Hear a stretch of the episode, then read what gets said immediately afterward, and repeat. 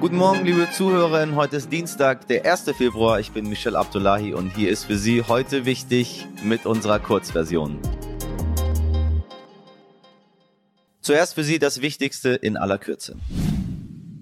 Nachdem in der Nacht zum Montag eine 24-jährige Polizistin und ein 29 Jahre alter Polizist bei einer Verkehrskontrolle im Landkreis Kusel in Rheinland-Pfalz erschossen wurden, hat die Polizei nach einer öffentlichen Fahndung zwei Tatverdächtige festgenommen. Die Hintergründe des Geschehens sind jedoch weiterhin unklar.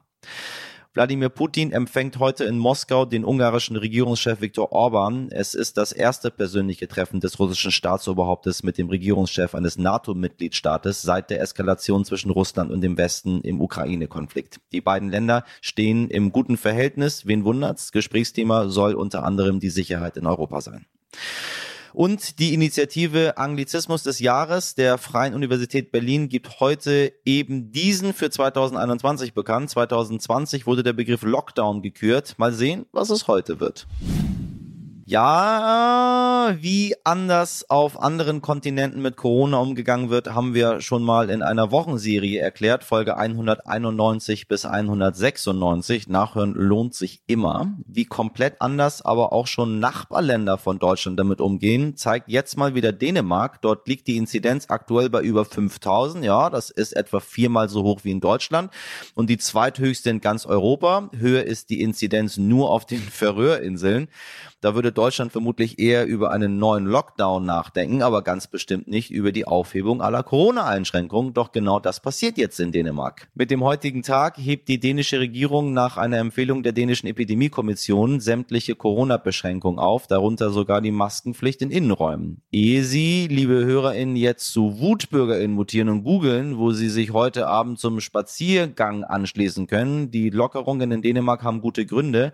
Nicht einmal 1000 Covid-PatientInnen liegen zurzeit in Dänemark im Krankenhaus und lediglich 40 von ihnen befinden sich auf der Intensivstation. Grund dafür ist, Sie ahnen es vielleicht schon, die deutlich höhere Impfquote als in Deutschland. Landesweit liegt die in Dänemark bei etwa 81 Prozent. Bei den über 60-Jährigen, zu deren Schutz ja die meisten Maßnahmen getroffen werden, liegt sie sogar bei 95 Prozent. Mit den Lockerungen will sich Ministerpräsidentin Mette Fredriksen für genau diese Bereitschaft bedanken. Tja, meine sehr verehrten WutbürgerInnen. Ich sag's mal mit Kennedy, fragt nicht, was euer Land für euch tun kann, fragt, was ihr für euer Land tun könnt. My fellow Germans. Tja, während in Dänemark gelockert wird, hagelt's in Deutschland weiter rote Risikobegegnungen in der Corona-Warn-App. Wenn Sie die App daher auf stumm geschaltet haben, rate ich Ihnen mal wieder reinzuschauen. Denn ab heute ist der digitale Impfnachweis nach EU-Vorgaben nur noch neun Monate gültig. Und um das besser einsehen zu können, wird Geimpften und Genesen ab sofort die Gültigkeit ihres digitalen Impfnachweises in der Warn-App angezeigt, wenn Sie zum Beispiel wissen wollen, ob Ihr Impfstatus aktuell aus ausreicht, um schnell mal, sage ich mal, nach Dänemark rüber zu reisen.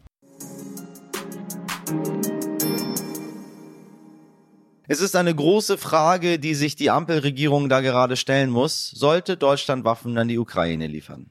Mein kleiner Versuch, den jahrzehntelangen Konflikt in wenigen Sätzen für Sie zusammenzufassen, liebe Hörer.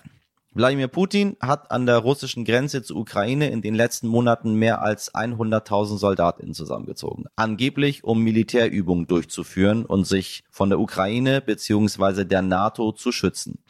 Die NATO hat nämlich im Rahmen der sogenannten Osterweiterung Staaten wie Polen, Ungarn oder das Baltikum aufgenommen und dort zum Teil auch Waffen- und Raketensysteme stationiert. Putin träumt sich aber, das sagt er sogar offen, in die gute alte Zeit der Sowjetunion zurück und möchte deshalb, dass die NATO keine weiteren Staaten aufnimmt, wie zum Beispiel die Ukraine.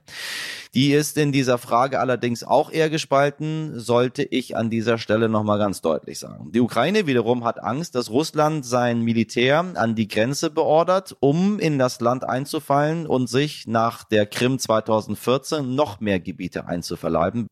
Besonders im Osten der Ukraine gibt es auch schon seit Jahren gewaltige Auseinandersetzungen mit Russland. Man könnte also eigentlich sagen, die Krise ist bereits da.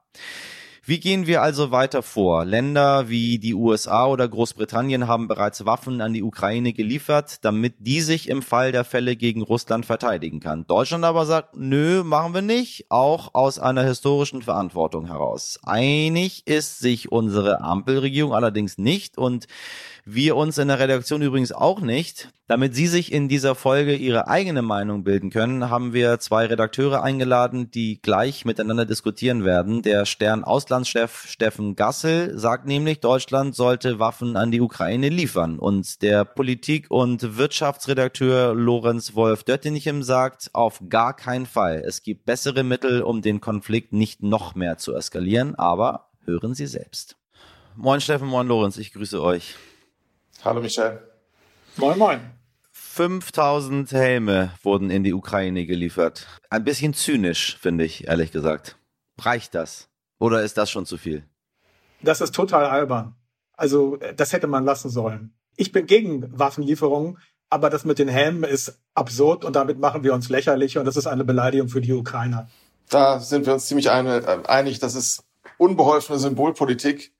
Äh, die deutsche Regierung ähm, hätte etwas machen sollen, was äh, Putins Aufmerksamkeit geweckt hätte. Und das wäre gew gewesen, von ihrem Kurs abzukommen, abzugehen und sich dafür zu entscheiden, deutsche Waffen in die Ukraine liefern zu lassen. Also doch Waffen liefern. Ich bin in diesem Fall dafür. Ich sehe die meisten deutschen Rüstungsexporte sehr skeptisch. Äh, ich glaube nicht, dass es eine gute Idee ist, Panzer nach Ägypten oder nach Katar oder vielleicht auch U-Boote nach Israel zu liefern.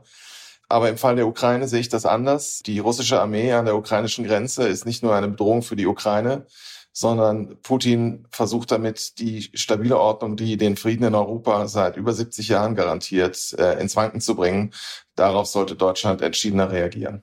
Lorenz, genau das willst du nicht, ne? Ich bin vehement gegen Waffenlieferungen. Also der eine Grund ist unsere Geschichte.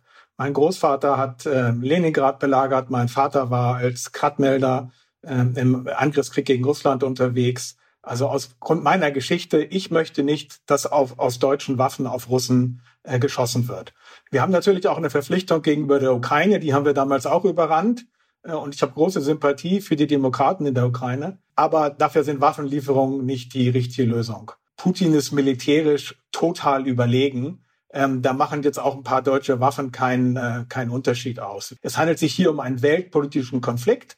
Putin will zurück auf die Bühne der Supermächte. Er will Anerkennung. Er will, dass die USA mit ihm reden. Er möchte nicht unbedingt, dass die Europäer mit ihm reden. Und da jetzt ein paar Waffen hinzuliefern, ich würde mal sagen, es ist auch zweifelhaft, ob die überhaupt so schnell aufzutreiben sind. Aber da ein paar Waffen hinzuliefern, ändert an der Grundlage dieses Konfliktes ähm, ähm, überhaupt nicht. Und deswegen gibt es auch keinen Grund für uns Deutsche, von unserer Linie restriktiv mit Waffenlieferungen umzugehen, äh, abzuweichen mal andersrum gefragt, äh, indem die anderen Länder wie beispielsweise USA und Großbritannien ja schon Waffen geliefert haben, hat es überhaupt noch einen Effekt, dass äh, Deutschland Waffen in die Ukraine liefert oder ist es letztendlich nur noch Symbolpolitik?